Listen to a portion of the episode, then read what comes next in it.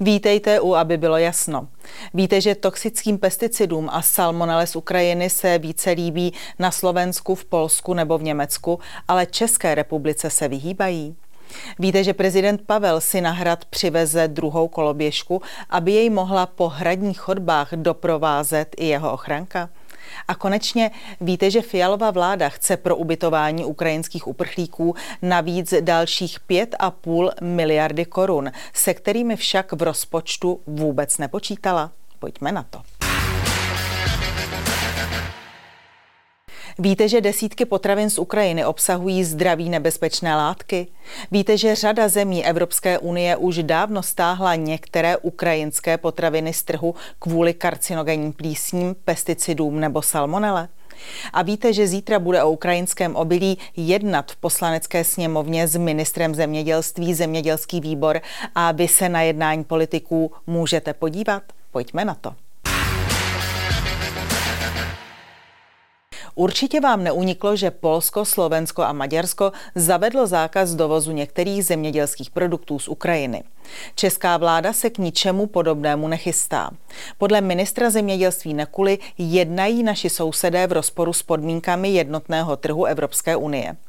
Ministr také zdůraznil, že zesílí kontroly dovozu obilovin z Ukrajiny. Slovensko totiž objevilo v ukrajinském obilí více než dvojnásobné množství zakázaného pesticidu, který silně ohrožuje lidské zdraví. Stínová vláda Hnutí Ano požádala Fialovu vládu, aby začala konat a sdělila veřejnosti informace o stavu obilí dováženého z Ukrajiny. Pokud by se zjistilo, že obsahuje nepovolené látky, žádá Hnutí Ano okamžitý zákaz dovozu. Zítra, tedy ve středu 26. dubna, bude o situaci s ukrajinským obilím na českém trhu jednat zemědělský výbor v Poslanecké sněmovně. Jednání začíná ve 13 hodin, je veřejné a bude z něj živý stream. Můžete se tedy podívat, co budou zodpovědní poslanci, ministr zemědělství a úředníci o nebezpečných potravinách z Ukrajiny říkat. Zatím se podívejte, co retweetuje senátorka Němcová z ODS. Agrobaroni si podle ní vymýšlejí bajky o pesticidech, aby zabránili dovozu ukrajinského obilí. Za chvíli vám ukážeme, jak hluboce se senátorka Němcová mýlí. Vážení diváci, aby bylo jasno. Na žádost řady z vás jsme v souvislosti se zákazem dovozu řady potravinářských produktů z Ukrajiny, ke kterým přikročily některé okolní země, zanalyzovali dostupné informace o kvalitě potravin, které proudí z Ukrajiny do zemí Evropské unie. A nebude to pěkný pohled.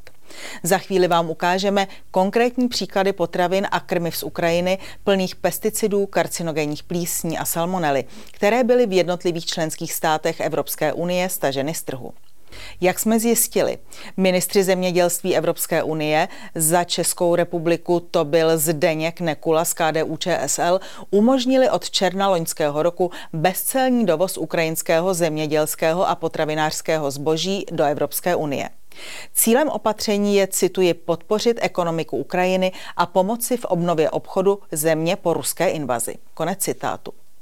Jak tehdy zdůraznilo České ministerstvo zemědělství, Ukrajina je pro Českou republiku největším dodavatelem zemědělských produktů ze zemí mimo Evropskou unii. Z Ukrajiny se podle ministerstva zemědělství do České republiky dováží například kuřecí maso, vyloupané vlašské ořechy nebo slunečnicový olej. Bezcelní dovoz zboží z Ukrajiny platí do 3. června 2023. Uvidíme, zda bude prodloužen. Každopádně by i to mohlo být téma k projednání zemědělského výboru v Poslanecké sněmovně, které proběhne zítra. Co myslíte? Bude mít někdo odvahu toto téma veřejně zvednout?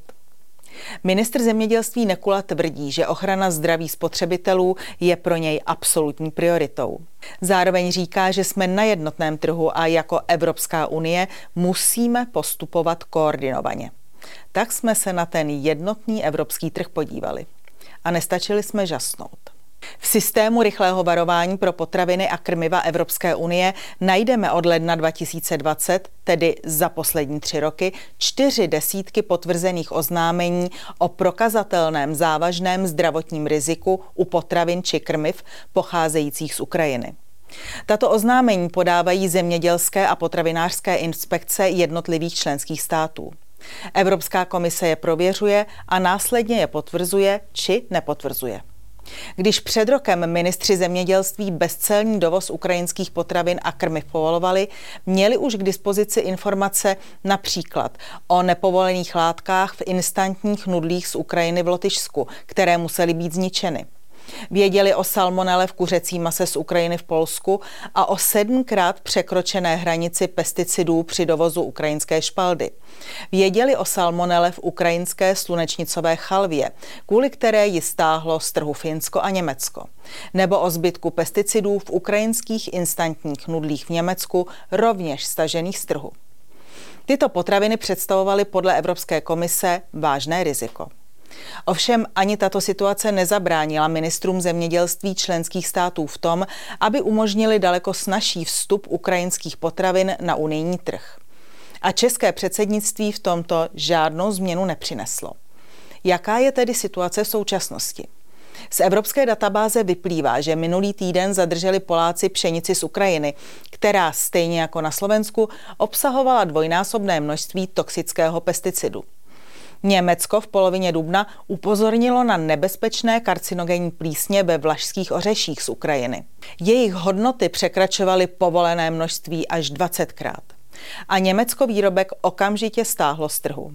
V dubnu našli v Holandsku salmonelu v mražených pečených kuřecích prsou z Ukrajiny. Pokud je o salmonelu, sám ukrajinský tisk uvádí, že si v Kyjevě jsou problému vědomi a nárůst salmonely na Ukrajině je přímým důsledkem poklesu hygienických standardů kvůli válce. V únoru byly v Polsku nalezeny zakázané pesticidy v krmné pšenici z Ukrajiny a v lednu vrátili Poláci Ukrajině hrách, který obsahoval kadmium. Koncem minulého roku upozornilo Finsko na salmonelu v ukrajinských kuřecích sendvičích a Litva v loňském roce stahovala z trhu průmyslově kontaminovaný slunečnicový olej. Při pohledu do systému rychlého varování pro potraviny a krmiva vidíme, že zakázané látky v ukrajinských potravinách ohrožujících lidské zdraví byly nejčastěji odhaleny v Polsku, v Německu, v Litvě, Finsku a v Holandsku. Česká republika nenahlásila do systému rychlého varování pro potraviny a krmiva ani jedno riziko pro lidské zdraví, které by pocházelo z Ukrajiny. Máme zřejmě mimořádné štěstí, že se nám karcinogenní plísně, zakázané toxické pesticidy a salmonella vyhýbají. Patrně se jim víc líbí na Slovensku, v Polsku nebo v Německu. Nebo je tu ještě jedna možnost. Rozdíl může být nikoliv v neochotě nebezpečných látek cestovat do České republiky, ale v ochotě jednotlivých států intenzivně kontrolovat dovážené potraviny a krmivo. Tak co myslíte? Podívají se pětikoaliční poslanci do evropské databáze zdraví ohrožujících potravin a krmiv? A začnou konat? Obávám se, že ne. Víte, že podle novinářů z největšího českého zpravodajského serveru poradci prezidenta Miloše Zemana týrali, ničili a schovávali? A víte, že podle senátorky Němcové nemají ani gram mozku? Je to prý nedůstojné. Víte, že prezidenta Petra Pavla na koloběžce bude v historickém sídle českých králů provázet ochranka rovněž na jednostopém vozidle? A že do komnat Pražského hradu přibude běhací pás? Ale o tom se nemluví. Pojďme na to. Prezident Miloš Zeman minulý týden poprvé navštívil svou kancelář, kterou mu zařídil v luxusním bytě na Praze 6 spolek Přátelé Miloše Zemana. Požádal, aby mu pomohli v rámci procvičování nemocných nohou vyjít schody, na kterých byly připraveny nájezdové lyžiny pro jeho kolečkové křeslo. A poskytl rozhovor v místnosti, která byla dříve v rámci realitních kanceláří označována v bytě jako ložnice. Rozhovor byl velmi zajímavý. Prezident Zeman kritizoval vládu, zejména ministra financí, za amatérské kroky, za jednání v rozporu s programovým prohlášením vlády i za vysoké ceny potravin. Podpořil také účastníky protivládních demonstrací. K prezidentu Pavlovi prohlásil, cituji, "Dobře o něm mluvit nemohu a špatně o něm mluvit nechci." Co myslíte, co zaujalo komentátory a politiky? Obsah Zemanova rozhovoru nebo jeho nová kancelář? Správně, nová kancelář a okolnosti jejího vzniku. Nepříjemný obsah prezidentových slov se snažili ze svých komentářů naprosto vytlačit. Například na serveru Seznam zprávy jsme se dozvěděli, že prezident Zeman byl do své kanceláře, cituji, vyskladněn a vynesen. A víte, co dělali podle Seznam zprávy nejbližší Zemanovi spolupracovníci po celé jeho funkční období? Týrali ho, zničili ho, pak ho schovávali a nakonec mu vybrali kancelář, kam za ním nikdo nebude chodit. Evidentně tak řada novinářů už přijala fakt, že prezident České republiky je loutkou svého okolí. Jen jim poněkud ušlo, že se to patrně týká prezidenta stávajícího. Ex-prezidenta Miloše Zemana nemusel nikdo hledat, vyrábět, vykopávat jako hřivnu, vybrušovat jako diamant, ani stylizovat do hollywoodských herců. Ale pojďme dál. Miloš Zeman je podle komentátorů líný. A víte, co celou dobu podle největšího zpravodajského serveru v zemi prezident Zeman ve své funkci dělal? Poslechněte si. Chce jenom prostě jako, nebo chtěl tehdy škodit, prudit, naštvávat lidi a dělat takové ty pomsty. Podle komentátorů prezident Miloš Zeman nikoho relevantního nezajímá. A spolu s některými politiky volají v souvislosti s jeho novou kanceláří. To je nedůstojné. O důstojnost současné kanceláře prezidenta Zemana projevila starost také senátorka Němcová. Podle ní nemá Zemanovo okolí, cituji, ani gram mozku. A k provizorně označenému zvonku písmeny PMZ poznamenala, cituji, předpokládám, že písmeny MZ mysleli Miloše Zemana. Písmeno P mi nenáleží zpřesňovat, možností je více, nerada bych se spletla. Konec citátu senátorky Mirky Němcové. Tak si říkám, co by si občané dosadili za písmeno P před monogramem paní senátorky Němcové. Ale pojďme dál. Dojemná starost novinářů i politiků o důstojnost Zemanovy kanceláře jim evidentně brání v tom, aby rozebírali Zemanova kritická slova. A určitě jim brání i v tom, aby se podívali, jak důstojně postupuje nová hlava státu. Tedy prezident Petr Pavel, o kterém Miloš Zeman řekl, dobře o něm mluvit nemohu a špatně o něm mluvit nechci. Prezident Pavel, nebo spíš jeho okolí, zařídilo Petru Pavlovi zajímavé interview. Pozvalo na Hrad dětský kanál veřejnoprávního rozhlasu Rádio Junior. A 12letá moderátorka vedla s prezidentem rozhovor například o snech, o šikaně, o hodnotách, ale i o denním hradním provozu. Prezident se dívence svěřil, že si za svou hradní kancelář pořídí běhací pás, aby mohl během dne cvičit. Chci si sem příštím týdnu dovést běhací pás, abych mohl, kdykoliv bude chvíle, tak aspoň vzadu za kanceláří se chvilku proběhnout na pásu. Prozradil, že se bude spolu s manželkou Evou a kočkou Mickou stěhovat do Lumbeho vily. To je nákladně zrekonstruovaný historický objekt v areálu Pražského hradu. Z dostupných informací vyplývá, že se stává ze 2 bytů a podkroví, ve kterém si chce prezident udělat pánskou zašívárnu.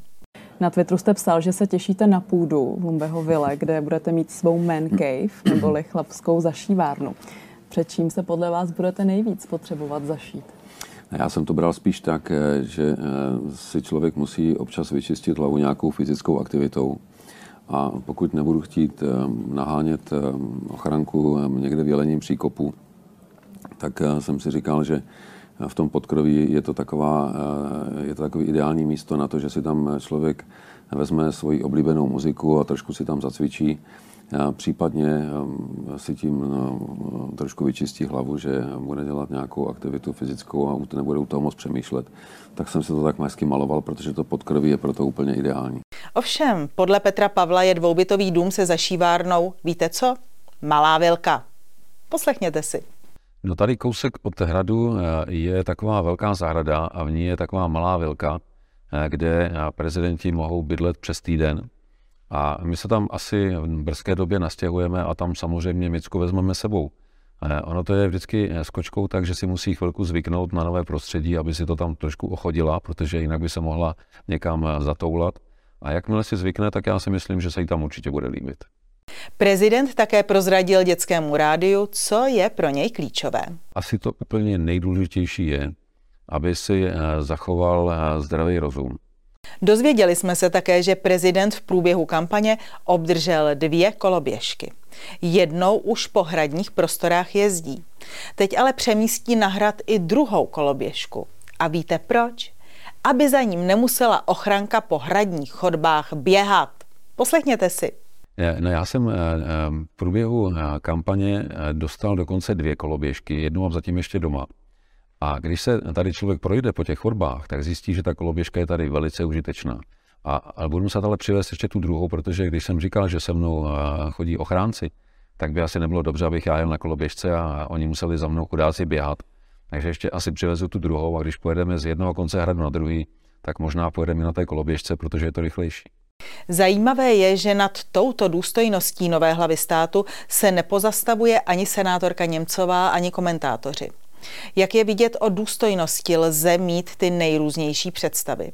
V současné době je důstojné jezdit po prostorách starobylého sídla českých králů na jednostopém vozidle. A dalším jednostopým vozidlem s ochrankou se nechat doprovázet. Pak si zajít do historické komnaty na běhací pás a večer se zašít v podkroví údajně malé velky. A nejdůležitější je zachovat si zdravý rozum. Víte, že vláda chce schválit nařízení za miliardy, na které nemá peníze ve státním rozpočtu? Víte, že rušení územních pracovišť finančních úřadů může přinést nikoliv úsporu, ale čistou ztrátu? A víte, že vláda chce pro sebe zřídit za naše daně další reprezentační prostory? Vyplývá to z vládních dokumentů a my vám to ukážeme. Členové Fialovy koalice se opravdu předvádějí. Ministr dopravy z ODS si vzal do televize dětské počitadlo. Ministr vnitra Zestan řeší Českou poštu se starostkou, která ale na poštu vůbec nechodí. Předseda klubu ODS Benda svým kouřením ve vládním speciálu málem vyvolal nouzové přistání v Kambodži. Ministr zemědělství z KDU ČSL sází křen, který prý bude následně dražit. Dražit se bude podle premiéra Fialy i plakát Putina v pytli na mrtvoli, který nedávno zdobil ministerstvo vnitra. Ministryně obrany si po nocích dopisuje s kartářkou. To všechno, co jsem nyní řekla, je veřejné. Ovšem, když se chceme dozvědět, jak pětikoalice vládne, zatouží koaliční politici po naprosté diskrétnosti. Poslechněte si. Já nesnáším, když z vlády unikají jakýkoliv dokumenty. Lidovec Zdechovský tak reagoval na údajný pracovní materiál Ministerstva financí o zvyšování daní, který zveřejnila Česká televize. Ponechme nyní stranou kritiku vládnutí prostřednictvím monitoringu názorů občanů na vypouštěné vládní balonky. Ale podívejme se, co pětikoaliční vláda skutečně chystá. To už není ani zdaleka taková legrace jako noční život ministryně Černochové nebo neřest poslance Bendy na zakázaném území.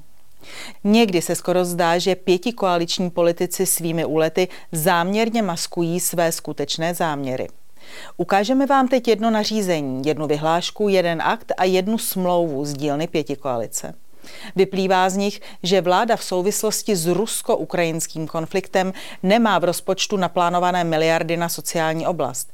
Vyplývá z nich, že vláda není připravena propouštět úředníky. A vyplývá z nich i to, že si vláda připadá naprosto neotřesitelná a nadále vyhazuje peníze občanů. V současné době putuje mezi ministerstvy připravované nařízení vlády o započitatelných nákladech na bydlení a ubytování pro účely stanovení nároku na humanitární dávku a její výši.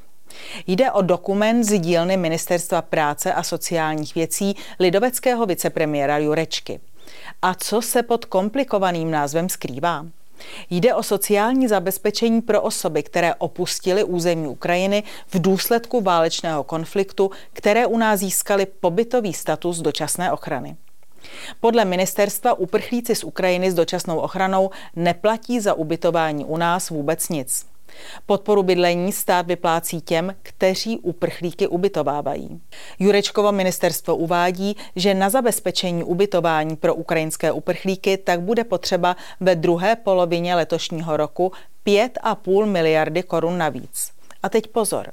Tyto peníze nejsou započítány v letošním státním rozpočtu, ani v jeho obřím schodku. A tak ministr práce a sociálních věcí chce po vládě, aby uložila ministru financí tyto finanční prostředky zajistit. Co myslíte? Jak to Zbyněk Stanjura udělá, když prý nechce zvedat daně? Zajímavé také je, že ministr práce a sociálních věcí chce, aby vláda toto nařízení schválila s účinností od 1. července 2023 do 31. března 2024, tedy do příštího roku. To znamená, že v letošním roce by daňové poplatníky přišlo na 5,5 miliardy, které ovšem ve státním rozpočtu nejsou, a v příštím roce na necelé 3 miliardy korun.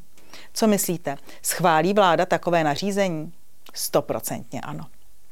Připomínáme, že pokud to vláda schválí, jedná se o rozhodnutí konečné. Vládní nařízení neschvaluje ani Poslanecká sněmovna, ani Senát, ani je nepodepisuje prezident. Slíbili jsme i vyhlášku. Možná vám neušlo, že ministr financí s velkou slávou oznámil, že se zruší 77 územních pracovišť finančních úřadů. Neopomněl zdůraznit, že tímto krokem vláda plní svůj slib postupně zefektivnit státní správu. Na první pohled to také tak vypadá. Ovšem, jen na první pohled. Vyhláška o zrušení územních pracovišť finančních úřadů, které sídlí mimo finanční úřady, má začít platit 1. července. A víte, jak ji ministr financí odůvodnil? Zrušení úřadů sice ušetří 150 milionů korun ve vztahu k nákladům na budovy. Ovšem, pokud jde o zaměstnance, ti propuštěni nebudou, ale budou dislokováni na jiná pracoviště. Může ovšem dojít k situaci, kdy zaměstnanci nebudou se změnou dislokace, tedy se změnou služebního působiště, souhlasit. Pokud by se tak stalo, pak by stát vyplatil do roku 2024 asi 228 milionů korun propuštěným úředníkům. Neboli pokud úředníci ze zrušených územních pracovišť nebudou chtít přejít do budov finančních úřadů, byla by čistá ztráta z tohoto Stanjurova zefektivnění státní správy 3 miliony korun. Podle Stanjurových výpočtů by se na nájmu za rok a půl ušetřilo 225 milionů a na mzdách a na odbytném pro úředníky by se vyplatilo 228 milionů. Stačí, aby vyhlášku podepsal sám ministr financí. A teď, co nám tím vláda vlastně vzkazuje? Valorizaci seniorům snížit umíme, rychle a na mimořádné schůzi. Ale změnit služební zákon, který by zkrátil mzdy a odchodné úředníkům, tak to tedy v žádném případě. Slíbili jsme také akt, a není ledajaký. Vláda Petra Fialy tento týden projednává stanovení obce Chýně městem. Měst je v České republice přes 600, tedy zhruba 10% všech českých obcí. A nejmenší české město má jen na 70 obyvatel, tedy méně než mnohá malá vesnice.